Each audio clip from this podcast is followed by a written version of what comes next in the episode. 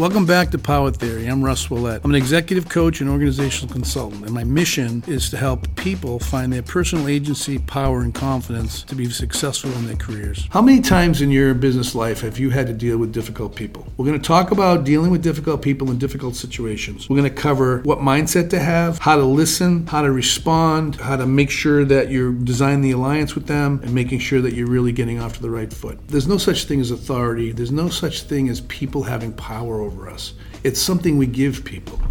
So if we buy into someone getting upset with us or someone being annoyed or someone, you know, not behaving well, what they're trying to do is they're unconsciously trying to steal our power, steal our authority, or be authoritative over us. And what we can't do is we can't buy into that, right? And it's really hard as a human being to be in a situation, whether you're in a meeting, one on one, and we really start to notice that they're getting annoyed or they, they're starting to be a little passive aggressive. It's really easy for us to be defensive and really not lean into that in an appropriate way. What we really need to understand is that it's up to us to control ourselves. What we have to do is have the right mindset. And it's just like emotional intelligence. We notice what's going on for us. Okay, this person's being aggressive. This person's, you know, not in a good place. Uh, you know, I'm. It, they're making me feel a certain way. I might feel anxious, I might feel flush, I might start getting angry, I might start finding myself being passive aggressive. We really need to just notice that right away. We need to understand that that's what's going on and we need to stop ourselves. So, look, everybody has a bad day. All of us will have a day where we're not behaving in our top performance. Uh, we might be short, we might be aggravated. Uh, and it's and it's not usually personal. When I'm tweaked about something, it's not personal to the person, but it comes across that way, and I really need to make sure we, I control that. So when someone else is doing that, I can I can just I notice it, I feel the the tension myself, and then as soon as I notice it, I say, okay, this is a situation where I want to practice a little bit different behavior. I stop, I listen, and I start changing my mindset to one of being curious one of being kind, one of being empathetic. It's really hard to do. I'm not saying this is easy to do. It's very difficult, but that's what you have to do. As soon as you you as soon as they see that you're not being defensive or that you're not being offensive or you're just being kind and curious, as soon as they notice that, the situation should start to change. They'll start noticing their own behavior. They might start changing automatically themselves. We bring the temperature down and everything's okay. If it doesn't go down, then what we need to do is really switch to listening. And that might mean just say, say more. Tell me more about this. What else? What, what's on your mind? What, what do we want to be different? You should start asking powerful questions. You listen intently for the answers. You give them time to articulate themselves. Usually, people will talk themselves down from whatever aggravation is going on. And you gain a lot of insight into the situation that you didn't have before. So you can make assumptions and respond back. You can be offended and respond back, but that's going to do nothing. Lean in, be curious, be attentive, but also be measured. Be very careful about the language you use. So as soon as you notice that, oh, this person's in a bad place, they're not having a good day, they're aggravated, they're tweaked, they might be tweaked at me, whatever they're tweaked about, I, I automatically start measuring my language a little bit more carefully. That doesn't mean I don't say the truth. Doesn't mean I say say what's on my mind.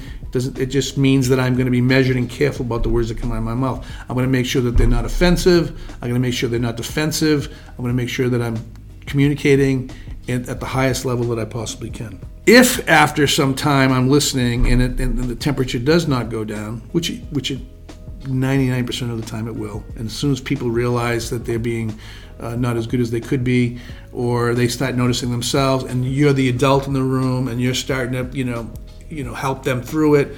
They'll either go with you to help them through it, or they'll catch themselves and they'll they'll start practicing this on their own.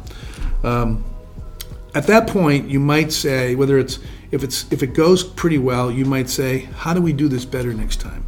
How do we the language we use in coaching is designing the alliance or you know designing our relationship or just kind of knowing how we want to interact with each other. Uh, but you might just say, you know, so how do we do this again? This was good. Thank you very much for for getting us through this. How do we want to do this in the future? And just analyze what you just did. The, the person will say, "Oh man, this is great talking to you. Thank, thanks so much. I, am back on track." Or they might say, "I think what we just did was fine. Great." So you, you're just learning how to work together and you're learning how to deal with that situation. If the person continues to be difficult, and they're clearly You know, we're not responsible for everybody's well being. We can try to help, we can try to intervene, we can try to get involved. But listen, if someone's really just having a bad situation going on and they just can't get past something, it's at some point it's not our responsibility and we got to make them accountable for their own actions. So if someone continues to be bad, I might say, look, let's stop the meeting. And I might just say, let's stop the meeting and regain this later. And what usually happens is we come back to the meeting and people are in a better place. Or they might just have to go back and really reflect for a couple days. Or, or maybe you have a different situation. Maybe the situation is different where something needs to change about the organization or change about the roles or change about how we're going to run the project or whatever that stuff, you know, that's a reality too. But you want to design this with them as best you can. What helps me is I keep in mind that people have life challenges. People have challenges in their confidence, they have challenges in being overworked, they have challenges in what choices they have to make and decisions they have to make, what people they have to interact with. I have to be totally aware that my reality is not their reality, and I need to really be empathetic about that, those challenges that they have. It's not my business to counsel them on what's going on with their children or their health or anything else that might be going on unless I'm invited into that in some way and even that you know I mean it's like we there's certain kind of boundaries we want to be careful about but generally when it's about work uh, we can deal with it but it's not our business necessarily to fix what's going on in their life. And, but we can have empathy for that, and we can have compassion for that, and we can be a friend. The way I the way I approach all of these situations is even with somebody that I might not get along with really well, or I might not even enjoy being with, right?